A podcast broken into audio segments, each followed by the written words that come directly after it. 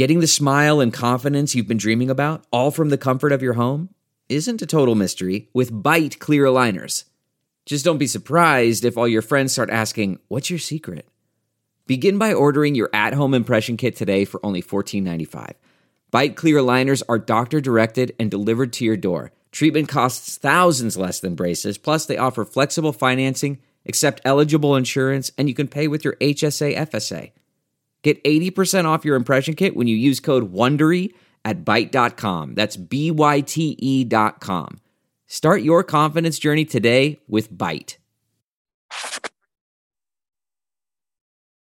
Welcome to Land Sharks After Dark. Uh, I think this is a podcast that we used to do. I'm Justin Sanders here with my friend John Stefanchik. We were just talking about the last time we did this, and I mean, you're listening to us now. That should probably be your indicator that something out of the norm has happened uh, in the world of Ole Miss sports. And yeah, I think that's safe to say. So, what's going on, John? Doing good. A good bit's changed in our. I guess both things have changed in both of our lives since we last did this. You're a homeowner now. You had you finally had your wedding reception post COVID. Yep. I am a well, technically De Pere, Green Bay, Wisconsin resident now. So a lot of but, big changes. Yeah. And we had kind of what do the Eagles say when hell freezes over? Came out, they took a 13 year break. We took a, uh, I guess I August is when we recorded. So this is about a 10 month break, and something extraordinary was going to drag us to to get back to the table. And the damnedest thing ever, Mike Bianco goes from literally fired. Like I think everybody figured he was fired um, and to all of a sudden, the last team in the ba- last team in the 2022 NCAA baseball tournament, and then they get thrown in a regional where all the teams were not playing that well at the end. Then they get hot, finally play to their potential, end up in a draw where they go to Hattiesburg and dominate a super regional, and all of a sudden they're as hot as anybody and the whole bracket blew up because Tennessee lost right before they played Sunday. I mean, jumping around here, but one of the crazier two week events. I was, I was thinking kind of my pre pre show prep about 30 minutes ago, and this is probably the most, from to me, the most stunning Ole Miss sporting result since the 08 Florida football game where they went in the swamp and beat Tebow. I think that's an accurate statement.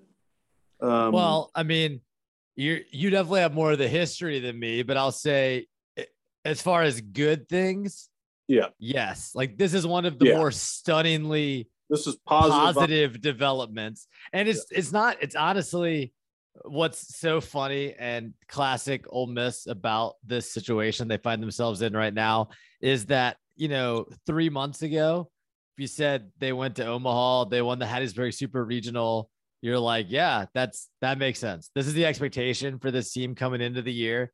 They returned all of last year's offense. What makes it so extraordinary is they shouldn't have even been in the tournament with the season they had. I mean, no. they they I was reading uh, a little season recap uh, that Chase Parham wrote earlier today and talking about some of the turning points of the season. And I had forgotten that, you know, I know there was a famous um, speech at a players only meeting delivered by Ben Van Cleve, which is, of course, noteworthy because Ben Van Cleve doesn't really have a role on this team on the field, but apparently there's a real, he's a glue guy. Um, yep. But the, I had forgotten that the circumstances of that speech, uh, they had just lost to SEMO like 13 to 3 at home on a Tuesday. I mean, that's the type of lows they were hitting back yep. in April. Um, and and it didn't just turn around in the tournament. They started getting hot near the end of the regular season. Um, you know, sweeping LSU and Baton Rouge was probably our sign that this was going to be a hell froze over type moment potentially with this turnaround because that had never happened before in the history of the program, much less Mike yep. Bianco after interviewing for that job last season. Yeah. Um, but but yeah, I mean, a, a team that Bianco was fired, everyone was assuming, hoping they were going to hire someone uh, like Dan McDonnell from Louisville, you know, making their their coaching hot boards. Um, they they stuck with it. They got hot at the right time. Honestly, they played to their potential, but all of that to be said, it's still you have to give them credit because I think any Ole Miss fan will tell you especially under Mike Bianco, making Omaha is the ultimate sign of a special season, an exceptional season. Um, you know, we'll talk about it on the show. And you mentioned the bracket kind of setting up. Obviously, it would be nice if they can make noise in Omaha or do more, but I think just making it to Omaha with the the kind of insane run of super regional losses that Bianco has become famous for, um, it really marks a, a, a big over the hump type moment. And what's crazy is it's also the first time Ole Miss has ever started the NCAA tournament five and zero. Oh. Um, so it's not even that they made Omaha; they won a road regional for the first time. They threw a shutout game one against Southern Miss for the first time this season. Threw another shutout the next day. I mean, yeah, Southern Miss's offense is is nothing to write home about, but it's a super regional team. I mean, it's a it's a team that beat LSU twice in their own regional to make it to that round, uh, playing at home. There's a lot of kind of first and weird things going on in this run that it honestly uh it's baseball, right? This is why we love baseball because this kind of weird shit can happen, and these these things can happen. These teams can get hot, and it, it's really fun to watch as a fan. And even even to get real nitpicky on kind of the they left Fayetteville May first. They were seven and fourteen in league play. They then swept Missouri at home. Now Missouri's bad. All the way they had been playing to actually play three games good enough to get a sweep was kind of a sign of okay, maybe they're still alive. And frankly, they played Arkansas. They could have swept Arkansas. They probably should have won the series, but they had been tripping over themselves so um, for so much of the year that it was like, well, this is who they are. Sweet Missouri, okay. They go to Baton Rouge, and then did they did they beat Southern? I can't remember where they beat Southern. I think they beat Southern in Hattiesburg. It was in Hattiesburg. They, I think they lost to them in Pearl, and then later in the season, Drew McDaniel kind of blanked Southern and Hattiesburg. They they won. I think they beat them, and it felt like maybe it was the midweek between Missouri and LSU. I may have that wrong, but then they go to Baton Rouge. Friday night gets rain, gets rain, rain out in the third inning. All of a sudden, Saturday morning, Dylan DeLucia is back in the game. It's like, what the hell is going on here? Yeah, I was I was talking this the other day. I mean, that that is another sign I think that this season was going to have some shit you just have never seen before. I have never seen an SEC Friday night starter start a game and then start continue the game the next day. That was insane. Yeah. So he does that. They end up sweeping. Now I admit that I had gotten where like hell, but I admit I, I during the whole regular season, people that talked to me knew I was like when they were sucking so bad, I'm like, we can we can get Bianco fired and turn the page and see something different just because of the whole past, which is completely irrelevant now. And hey, I'm, I've always thought Mike was a good guy. I was just, are we going to get past getting tight in the postseason? Well, that, that finally got blown up. We can we can put that to bed. I'm not going to say forever, but at least the next four to five years. He, there's basically a five year moratorium, and we'll we'll see where it goes from there. I think maybe this time they find we finally get past that. Anyway, so they sweep LSU, and then they go play. They get smart. They cancel the midweek game just like A and M did and then and then they play A and M. They lose Friday. They win or they, I guess it was Thursday. They went. They right. lose game win game two. They're up. Was it five two or four two? They're up in game three. Uh, Diamond can't get through the order the second time, which is a theme for the year. I don't. Mike actually, the best, the closest he ever came to figure has come to figure that out is just to not pitch Diamond. So we'll see how that. That's there's a maybe it's an irrelevant cliff note in Omaha if they keep doing it anyway. And then they he leaves McDaniel in to give up a three run homer and a slam in the same inning in a game that if you win, you're clearly in the tournament.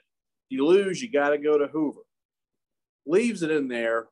Frankly, just another. I mean, really, not, not trying to put cold water too deep in this. Just another kind of mind blowing decision. You're going, oh geez, and then they go to and they go. So now they got to now they got to really they need to win their Tuesday game to feel good about it. They draw Vanderbilt.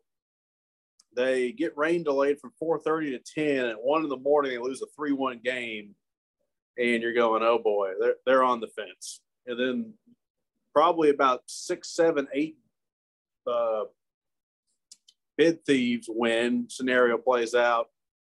They weren't even in the first four out of the tournament going into selection Monday, And I found out they were in when I, I was drove to Duluth to visit my sister. It's a five hour drive from Green Bay. I'm driving back Monday on Memorial Day and group and phone starts going off. I click it and it says Justin Sanders said we're going to Miami. And I'm going, I'm going, you gotta be kidding. I mean, getting me. So all because John Cohen put us in the tournament, which is yeah. the most hilarious thing of it all. And then and then they and then they get like like I said at the top, they get put in a regional they can win. Now they beat they beat a tough lefty of Miami. They go to Southern, and yep. then this draw's played out to, t- to tie back to that. They're playing Auburn, who they won two out of three against, and they didn't even have their act together really at that point yep. in the season. Arkansas is the other side of the bracket. Arkansas is playing, they're hot, but they're not. I mean, they're not, that's nothing you can't go beat on a single day. Stanford's over there. They're a two seed, they're good, but half the tournament's the SEC West because you got A&M on the other side of the bracket, and Texas and OU future SEC members, and then Notre Dame, which I can't believe I'm saying this. Freaking America's team. They can carry that flag for the week. Yep. Go absolutely coming back in Knoxville game three was legendary. Yeah. But no, we need to talk. We need to talk about this Tennessee team the, before the, final, the show is over because they are noteworthy. The final point, the last team in Omaha is Auburn, who they're going against. And Oregon State's got this ace lefty who I watched like highlights of, and I'm going, he's he's throwing sidearm 94. He's he's a better version of Palmquist, the Miami guy. And I'm going, that would be when they're hot, but that would be a challenge. Now they get Auburn, who doesn't have a dominant arm, and we'll see what happens here. But yeah, I mean, they could that's fallen when place they, they they could obviously go two and Q in Omaha, um, and you you look at the regular season, and they're not going to scare you. But I think, I mean, I, I think any of the other seven teams in Omaha would not be super pleased to be this next game up for Ole Miss when they've gone five and zero oh in the tournament so far. Um, bullpen has not allowed an earned run in the tournament. Yeah. DeLucia, DeLucia is just a game that's gonna keep you in Friday. Hunter Elliott is now the best freshman pitcher in Ole Miss history. He broke Doug Nikhazy's K record against Southern Miss, dominating his, them. I thought his set, first seven innings against Southern was better than the Pomeranz. Absolutely. Game. I think Hunter Elliott will be your Friday night starter next year, probably the kid is is he's just like Nikhazy 2.0, and we all, you know, everybody, we everyone was excited when Nikhazy was taking the mound for Ole Miss the last few years. So um, it's it's interesting what this team has become. Um, there's it's, it's also interesting because you would think a team in their position um, wouldn't have as many things up in the air as they do, but there are still question marks in the lineup. Um, TJ McCants has not been playing much lately. So good as a freshman last year. Um, sophomore slump is a bit of an understatement for the season that he's had. But then they play Garrett Wood in in Miami, uh, kid that hasn't played all year, senior kind of utility player, and he's he's doing big things, getting on base by any means necessary, making plays at their base. So it's going to be interesting to see the lineup on Saturday when they run out there against Auburn. But all of a sudden, pitching went from something that was we all thought the weakness of a dominant offensive team to a huge strength. And then the offense has kind of rounded into form late in the season as well. Because yeah, I mean, they they lost that A and M series. You talked a little bit about that game three.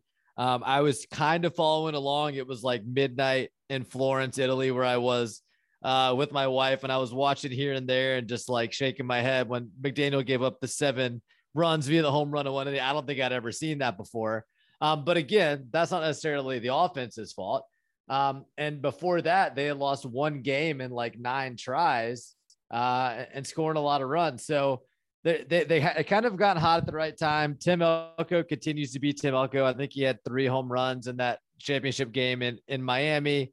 Um, I was impressed uh, in Hattiesburg, especially game one where they scored 10 runs at the amount of runs they were scoring via non home runs. That to me has always been something about them the only that has run concerned scored, me.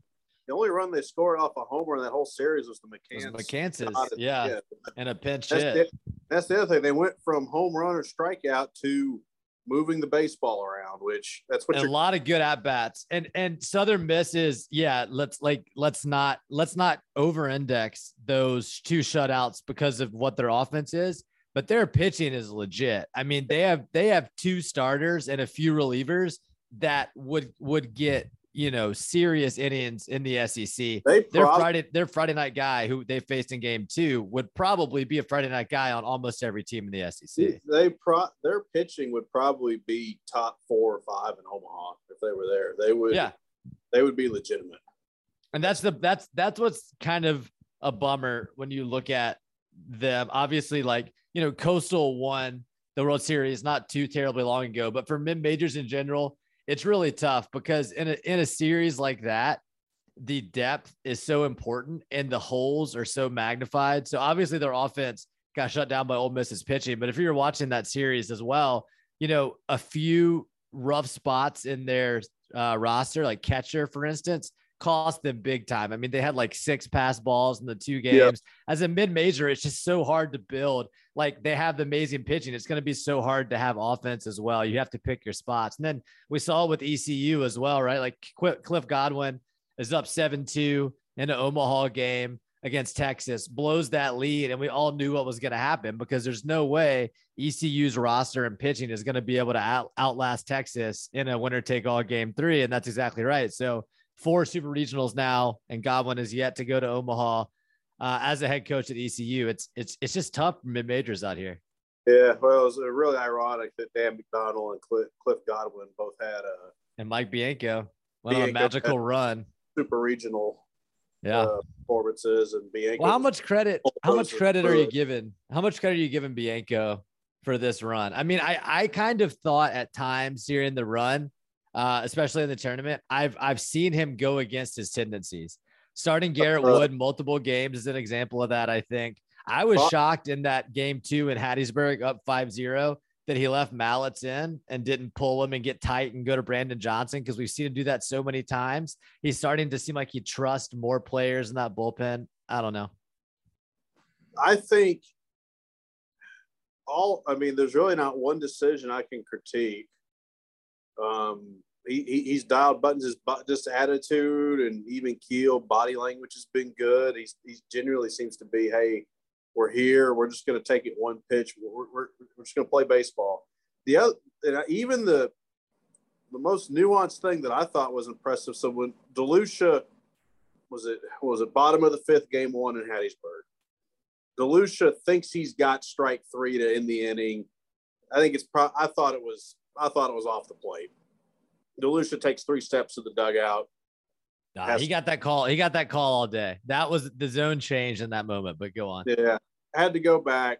Walks the next guy. Bianco went out there and calmed and calmed him down. Which they still had a couple more base runners. They had the ball go foul by three feet or whatever it was. That's another. That's kind of you know what you you know it's going your way when balls like that go foul instead of fair, and they and the replay doesn't. You and you get well. I mean, the replay was accurate, but you don't get screwed on the replay. But he went out there and like, hey, and, and it was about the right amount of time to say, focus, calm down, do your thing. And because I mean, everybody's tired of talking ghosts of the past. Like in 09, everybody talks about it. Should have gone out there and calmed down, go for it. Well, he dialed that up then. And from there, really, to your point, the lineup is he's got pieces. He um he put Wood in, rode with it. I think Wood has done everything you could ask want him to do. He's got some hits. He uh, putting Harris, putting Harris in right field, not just made a- running Le- Leatherwood out there over and over. Yeah, That's been the made- right move. he made a play. Uh, Wood made a play to save a run the other day, which was good. Um, Ha- Harris can hit. I think. I think Harris is your. I think it. I think you keep running that configuration, and McCants kind of has. Well, I, I we'll see. I think if if Bianco is gonna keep breaking tendency, you don't start McCants. I think Mike's weakness is that he he is kind of very paternalistic in the way he sees these players, and he he cares so deeply for all of them. I I wonder with McCants hitting that pinch hit home run, if that pushes Mike over the edge to put him back in the lineup game one. It may work out fine. I don't know. He's I don't know if McCants is healthy either. It, it, and but I don't think either route is necessarily obvious over the other. It's not like it's going to make it. That Right. decision, frankly, isn't going to make or break. I mean, if they're going to win in Omaha, they need you need Gonzalez to keep hitting. You need Elko to be Elko. Kevin Graham is due to hit more. Mhm. I think You need Alderman to run a couple balls. Hayden Dunhurst is due to give you a couple more hits. I mean, in chat, Yeah, he, yeah. we didn't say I, I think Dunner should be hitting lower, but Chatagnier beat Arizona by himself in the middle of the night. Yep. Yep. That that was the Peyton Chatagnier game in game one of the regional, and they had to have it. Um, they absolutely, I do not think win that regional if they go down in Oh, either of the first two games. They don't have, and if they're gonna,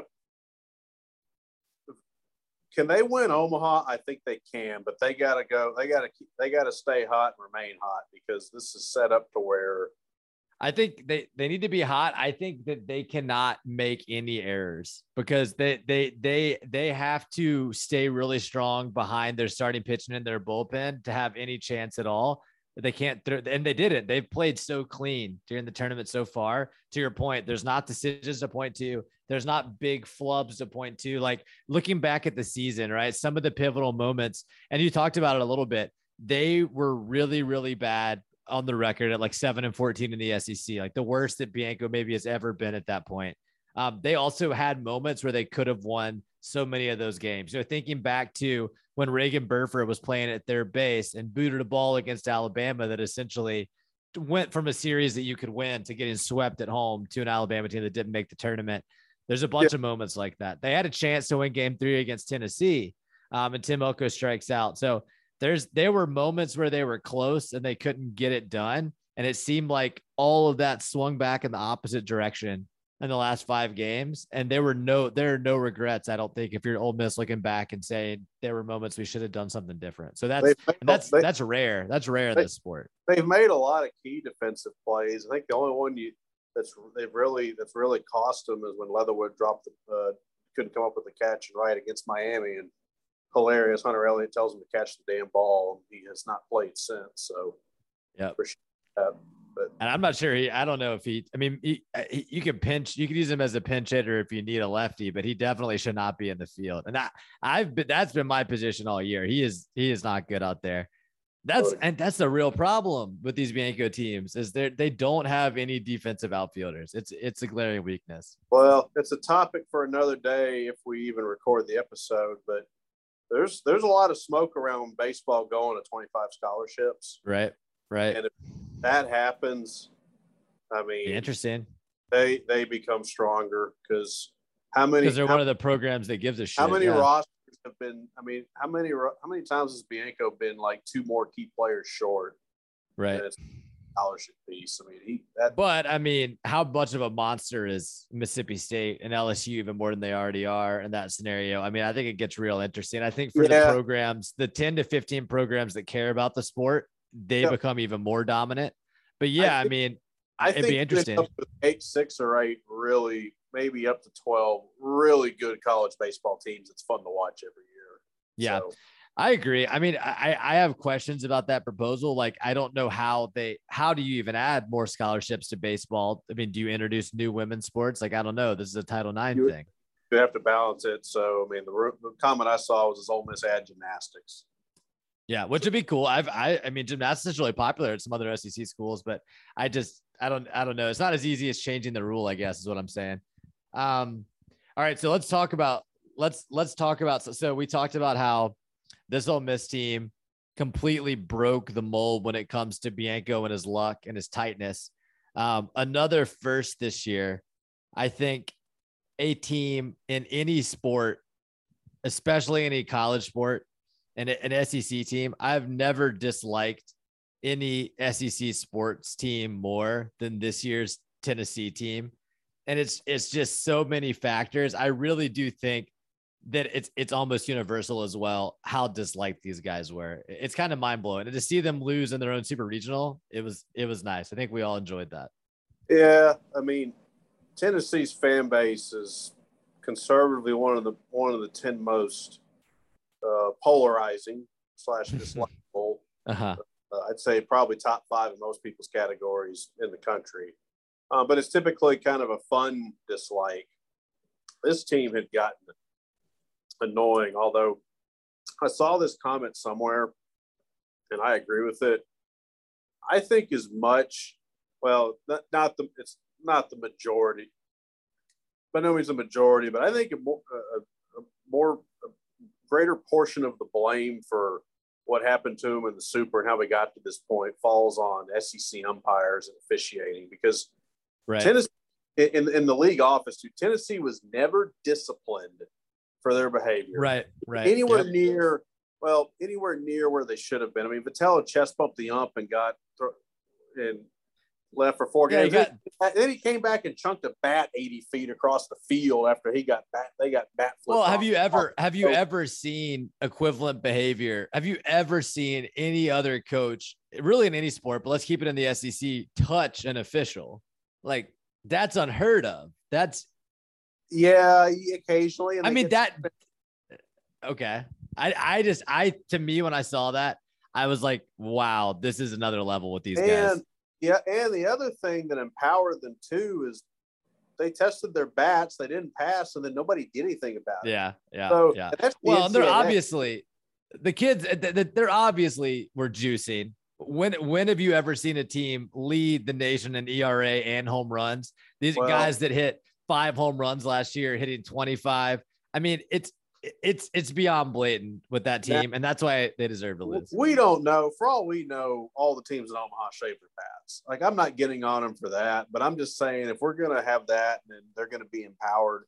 But then the Well- other problem, the other thing too, if this had been big league baseball, there, then th- there would have been probably about two or three series where Friday night get up there, first guy gets plunked, they go Yeah. at it, and they set. But there's no, you can't. The college doesn't allow for that to be a policing mechanism, which makes sense because you don't want people getting hurt. But Yeah. then they discipline, and the umpires didn't take care of this. So Until until game one of the Super when the- their catcher this, the got caught keeper goes in Yeah. there. The guy acts like a petulant child, gets tossed. Now, what's ironic is, is the two games they lost, or were the well, well, they lost game three when he was back. So Right. But who knows? They could have won they game one. one where he played half. So Yeah, but still, I think I think they they saw their own antics blow up in their face. Like who knows what happens in game one if he's playing? I don't know. It wasn't that close, but still. Um, yeah. Yeah. I think I think that team, the Tennessee team, is a great example of why baseball has unwritten rules. Because as a non-contact sport, there's so much room for you to be like absolute assholes over the top, you know, Yeah. running running the bases, flipping off the outfielders, for instance. That's Yep. just something that you don't see in the sport. And and it's I, I just think they went above and beyond anything I've ever seen from a, an antics perspective. And it started with the coach. And you know, we talked about what I thought was the craziest thing when he chest bumped the the ump and got thrown out. Um, and again, you know, maybe maybe you can say a coach might might touch a, an, an official in some way in a in a moment like that, but that was so obviously like an aggressive move. Making an that aggressive so move. Yeah, exactly, exactly. He, it, and it was just, and, and then, and then, you know, it, all the the not just they were good, yeah, but it's different to be good and a little more humble about it. I'm not saying don't flip your bats, but these guys were so over the top with it um, that I think it just made them kind of historically unlikable, and and absolutely no one outside of that fan base uh, felt any any sense of sadness when Notre Dame went in there and won that that series. I think quite the opposite, in fact. Hell, it was ESPN also funny you mentioned ESPN's happier. They get Texas Notre Dame in it. Yeah. Those two schools in a game. They rather they'd rather have well, that's probably about equal to Tennessee, Texas. So they don't lose anything from it. Well, and I think I think um you you kind of condensed it. Any anytime we're all as a nation cheering for Notre Dame, that's kind of a sign of how unlikable your team is, right? And the last Yeah. thing I'll say about it is you mentioned the fan base, and that that kind of compounded things because Tennessee fans took their normal attitude, and all of a sudden, since last year's tournament when they made Omaha, they've kind of discovered college baseball, and then they went around telling all of us how lucky we were to you know to witness their team saving our sport If- of college if- baseball. It's if like Missouri had that team and acted that way, I'd actually completely be okay with it because they're the yeah, little guys up that they're Yeah. having here. I'd be like, you know what? Let that'd be funny. That. That would be funny. Tennessee and all that. Um, Honestly, I think I think Vitello um, would not be offered very many better jobs in Tennessee after some of the stuff that happened this year. I really believe that. I think a, I think baseball programs in particular are less win at all co- cost than say SEC football. And I think a lot of athletic directors would see some of those clips and say like, yeah, I'm good. A non-revenue sport. I don't necessarily need that PR um, to maybe make a super regional and make Omaha once. Uh, so I thought that was interesting as well.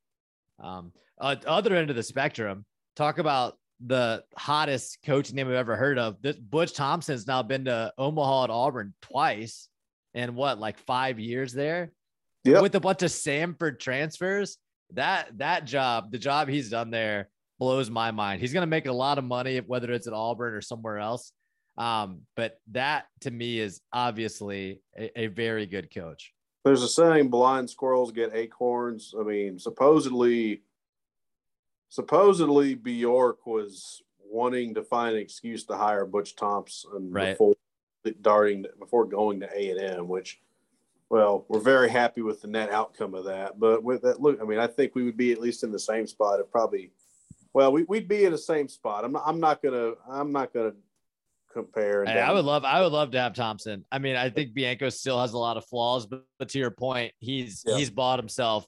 He, I think it's more likely now that he retires at Ole Miss than maybe ever before. Bianco Um, does in a 2014, he was still pretty young. Go ahead. Bianco does a lot. He does a lot of good. It's really post. It's it's feel and postseason, Mhm. which he's proven, uh, which he's shown. Well, it's five games, but it's. I mean, we're. It's always been a finite amount of games with Bianco that we point to. Um, and he's pr- handled that. And you know what? You're going to be steady every year. You're going to be competitive. You're going to. Your program's not going to get in trouble. Get the NCAA not going to screw up other sports that we need to be pushing the limits on, such as football.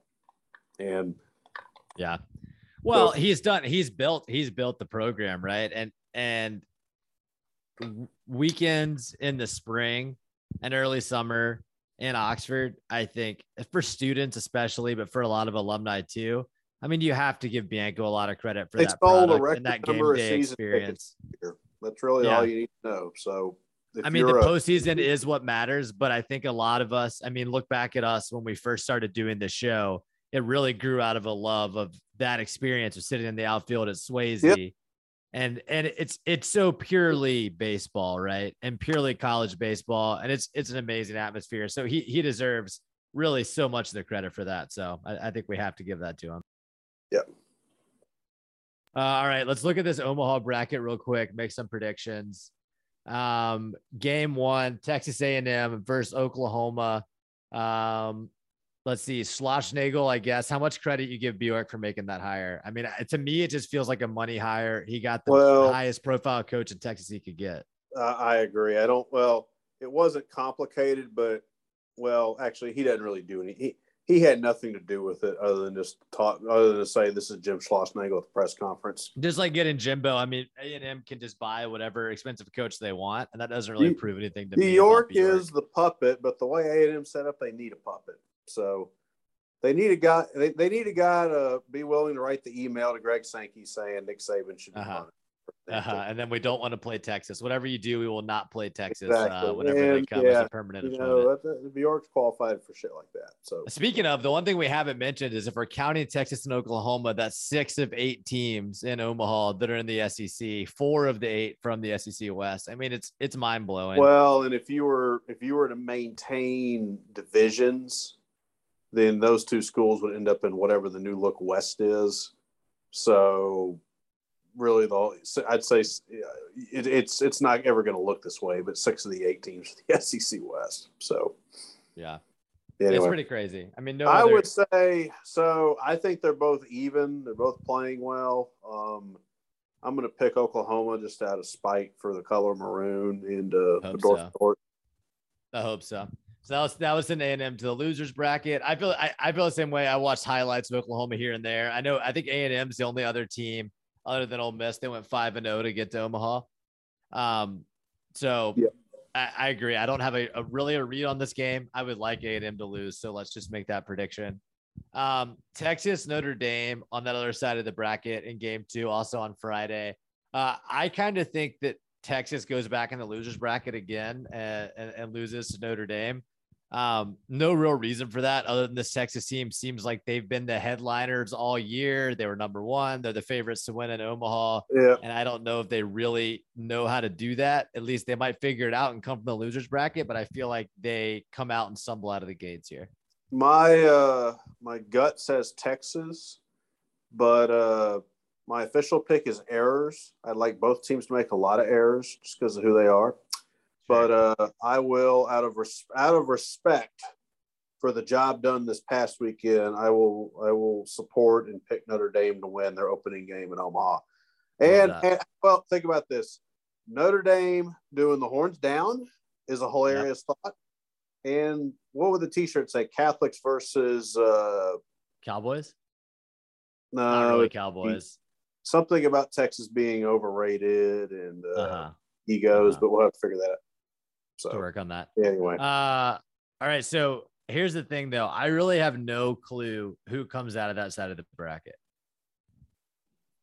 I feel like it's fairly I think even. I guess Texas has the most arms. I think any of these eight teams can go win the damn thing. I really Yeah, and that's to your point. Uh, the the favorites are not there. I mean, it, what's crazy is A and M hosted a regional.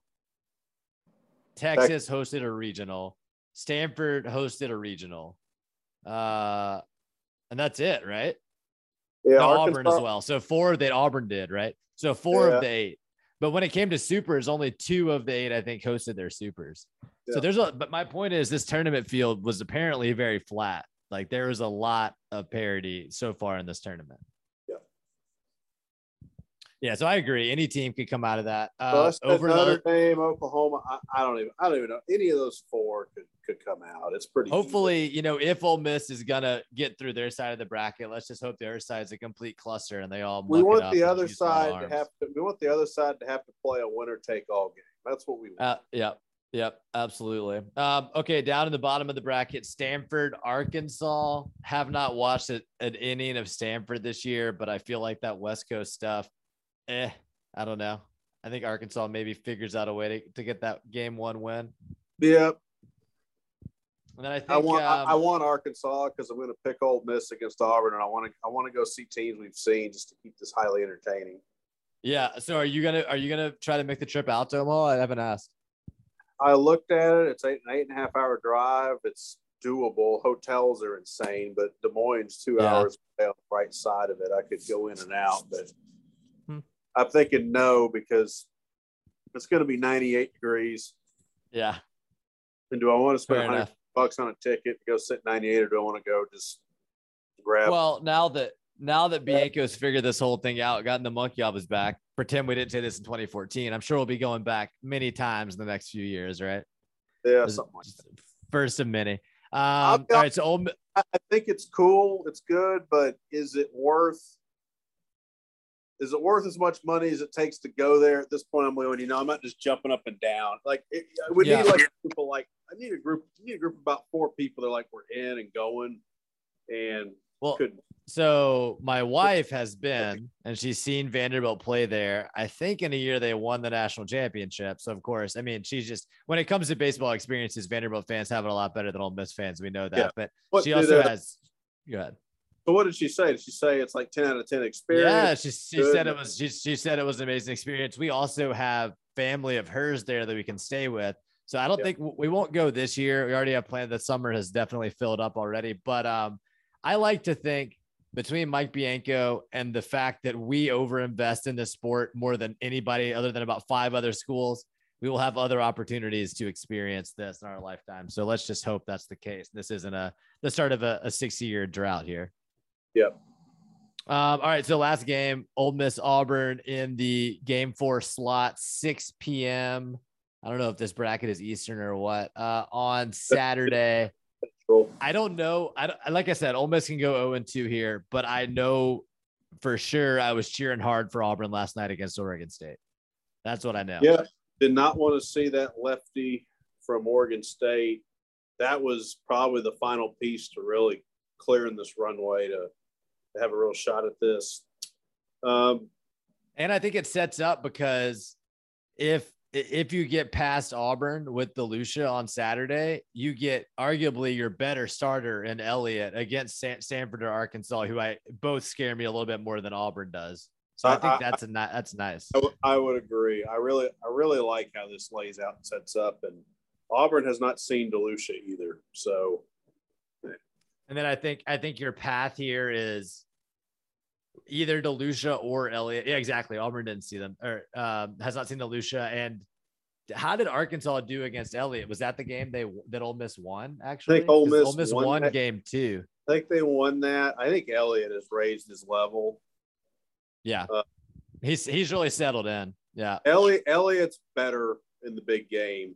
He's got the call it the Eli Manning gene. Where yeah, so Ole Miss, Ole Miss did lose that. I forgot Ole Miss won the first game of that series.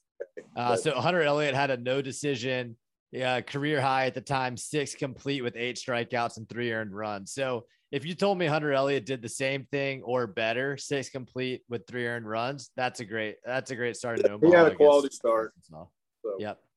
Um, so I think that sets up. I think, you know, you're going to have to win a game three with an amalgam of guys, and they do have some options there from Gaddis to Washburn to McDaniel, even at oh. times it's been okay in a big park. Maybe McDaniel can be serviceable. So it'll be interesting if they get to 2 and 0. If you start McDaniel, that's going to be that'd be the shortest leash ever.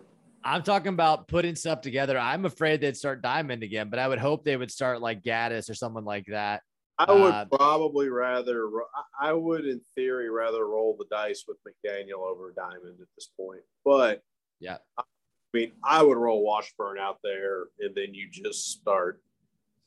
And so that would be, I think that would be on Wednesday, right? So the good news there for Ole Miss Saturday, is even if Monday, use, Wednesday, and Saturday, Monday, Wednesday, mm-hmm. win those three, then you don't play the championship till Saturday. So in theory, DeLucia has a week. And yeah. Elliott, so I think I think days. DeLucia and Elliott obviously can go.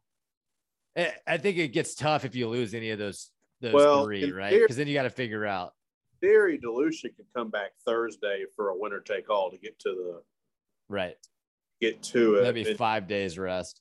And then game three is on a Monday, so he can come back on short and try to give you something that's yeah. Not- I think obviously get to two and zero, oh and then try to win that that game three, and then you and then if you did that, we're talking probably not literally, because I doubt we care enough to record the show again in a few days, but if like let's say hypothetically Ole Miss goes three and zero, oh, you're really set up with your one two to try to win two games and yep. figure something out. There. If Ole Miss is going to win this, they're going to need to go five and zero oh again. Yep, probably but, so. Or uh, it'll just be a crazy game three in the championship series. But I doubt if they lose, it, it would be really hard for them to to have a loss before the championship series and find a way to win with their depth on the on the mound. Yeah, I would we'll agree. Should that. be fun. Although, although, I, I think if they wanted to, they could bring DeLucia back for winner take all to get to the series, and then and then who knows what happens. Just hope that that park is playing crazy. But and then you are starting, and then you're pitching Elliott in one game, and then you got to find a way to win another. But whoever depends, it just depends on how it plays out whoever you're playing. But whatever you've done to this point, just keep doing it um, like especially we talked about already the way that they they manufactured runs without hitting home runs in Hattiesburg, they're going to have to do that in Omaha. Obviously, this is not a home run park, so yeah. try to keep that same approach. Keep taking good at bats, working pitchers, and then you know let let your pitchers go out there and, and work. Everybody's got it's gonna the be same fun, boat. John. Everybody's got the same boat. I mean, they're gonna have to go to a third starter, third or fourth potential starter that going to be nearly what their top two is. The the only team that had three, four guys that you just went, oh boys, those are horses or Tennessee, and they're gone. Yep. Yep. So it works out pretty nicely. Yeah. Well, it's exciting. Um, good for Bianco. Good for the players, honestly. Some of these guys that came back. I mean, Elko is like a well, like a sixth year player at this point. He has the the legendary ACL story from last year. I mean, he really has a chance here to continue adding to that legend. And um, I think I don't think it'll happen in Omaha, but he's not too far off the all-time career home run record at Ole Miss. I, I want to say he needs like four or five more. He yeah. already, I think, has the season record this year. I'm not saying that's going to happen. I'm just saying he will go down as one of the great players, and he has a chance to really go down, you know, in the pantheon, depending on how this next you know two weeks plays out. Yeah, yeah, it'll be interesting. So, anyway, yeah. all right, John. Real, well, real quick, that's real, uh, real quick in a sentence or less. Uh, Ole Miss basketball thoughts. Uh, no comment. No um, comment. I really couldn't tell you. I couldn't. I, I I feel like historically we've been able, or maybe I've been able to silver lining some questionable things in Ole Miss's past about decisions that were made. I'm not sure what's going on with Carter's decision to keep I, Kermit unless maybe he I, was planning to fire Bianco and he was he didn't want to fire both at the same time. I, I don't know. I think it's as simple as Keith couldn't get Keith. We were not positioned for whatever reason, and that's that's too long of a conversation to, for me to want to have tonight we were not positioned to get to go really hire anybody notably better. Which, if that's the case, yeah. go into next year knowing you got to make a change afterwards. Well, if if you told me that the only person Carter felt like he could get was Mike White and he chose to keep Kermit, for instance, that's a hypothetical. Like, okay, that's fine. I agree. Try to try to make a hire that's gonna actually get you somewhere. All right, quick thought, and positively. Kiffin football. We have not talked since uh, they went to the Sugar Bowl, had ten wins. I mean, I think it goes without saying. I think like any Ole Miss fan right now, is how do you not be over the moon with Kiffin? It's to the point almost with these two seasons of on the field results with Kiffin that he can do whatever the hell he wants. He can hire his brother and the guy can quit three weeks later. He can hire a 28 year old Charlie Weis Jr. to call plays. Um, at this point, I don't really give a shit because until proven otherwise, he's the best thing that's happened to Ole Miss football in our lifetimes. If I think not before that, little little things real quick. One, he's gone from eh, his portal strategy is aggressive to oh shit, this is how you need to build teams now.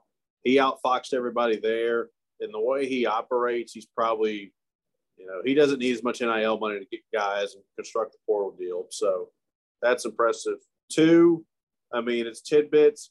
He does seem to be more invested in in great in being engaging with the fan base in a manner that hey, would he leave if the right job came up? Sure, but he's not like he he's not looking at this as a how do I get out of here. I think he's I think he's realized he can be comfortable at Ole Miss.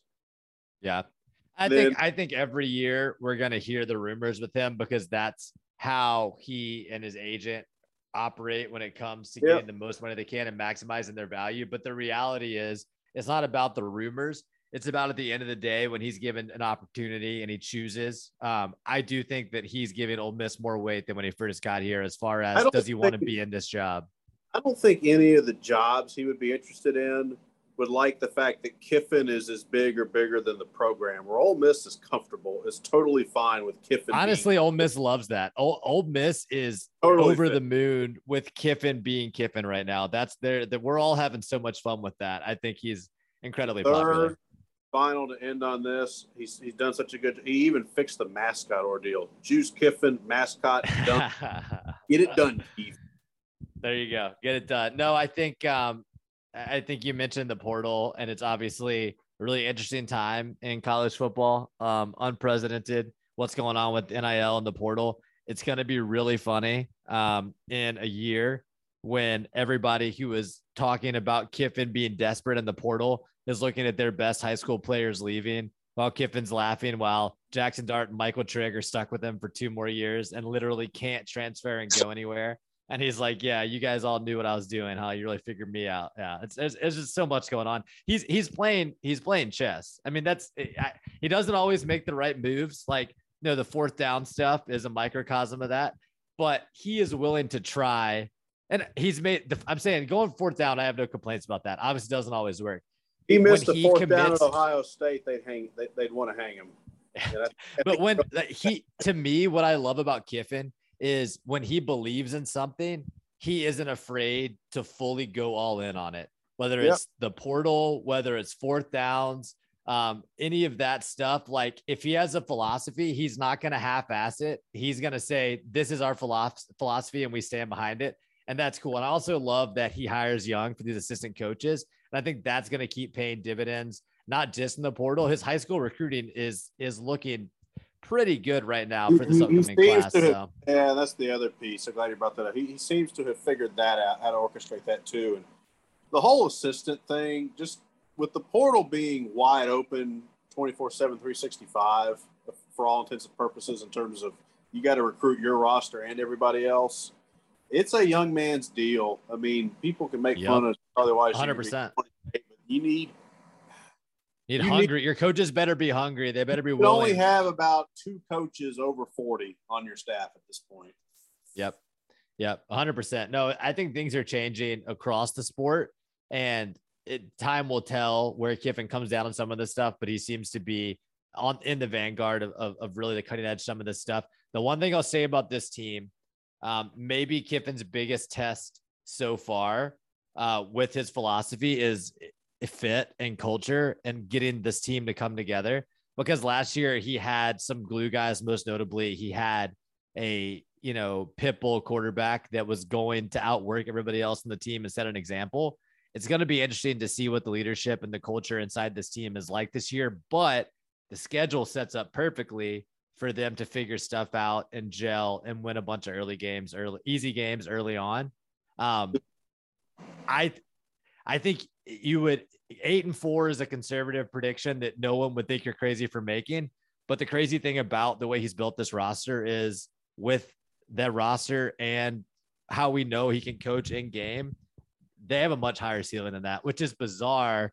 In a year, you lose your All American quarterback, and she should be rebuilding, right? He's just he's elevated the floor of the program right now, and it's exciting to watch for sure.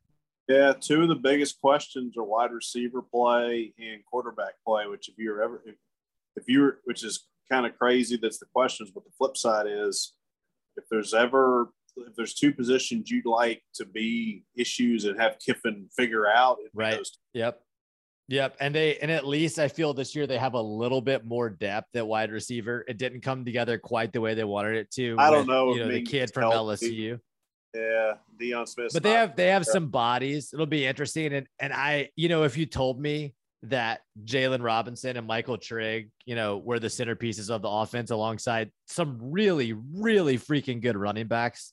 Um, you know, Evans needs to get his head screwed on straight, make sure he plays all season, stays healthy. But the Bentley kid from SMU is yep. an incredible second piece to add to that room. Um, yep it's it's going to be interesting. I have no clue who the quarterback's going to be. We might have to we might have to come out of another semi-retirement pretty soon here as we get through fall camp because I I think this team has so many interesting storylines to follow, and I have no clue what's going to happen. I don't think we're going to know who the quarterback really is until after Georgia Tech. Yeah. Yeah, because I mean, I think I think that's the smart thing too, because Luke Altmyer still has his transfer, so you got to really be careful with him. I think Ole Miss fans are hoping it's going to be Dart, but honestly, if Dart sat this year because Altmyer was the better player, it's not really necessarily uh, a, a, death knell. We'll see. Though. I think I don't know. I think Dart has a long way to go this off this summer. I don't know. I'm not that, saying that was the vibe in the spring. Watching that spring game, that was definitely what it felt like. So it'll be interesting yeah. to see. But he also he didn't come here to sit on the bench, right? He's got a lot of talent. Kiffin's the QB whisperer. I I I, I just think back to the Kiffin's first team my mind was blown how good that offense looked in a brand new system without an offseason, without a spring. Yeah. The way he got that team ready to play. I, I really think there's something about the way he coaches offense and installs scheme that puts him ahead of other offensive coaches because it's crazy how quickly he can get things um, working in a way that looks really complex on the field, even if it is actually dumbed down for the players. He adds enough window dressing and stuff that it looks like a polished offense. So I know I just I love watching his offenses play. So I'm I'm really excited for this season. Yeah. Excellent. Well, this has been fun. Great to get yeah. back on. Absolutely. It has been fun, John. It's great talking to you, my man. And uh, yeah, a happy occasion to meet on. And we only spent, you know, I'd say less than two, three minutes on Ole Miss basketball. So I think we're, we're doing pretty well for ourselves. We're pretty smart then. Amen. Take care. Have a good one.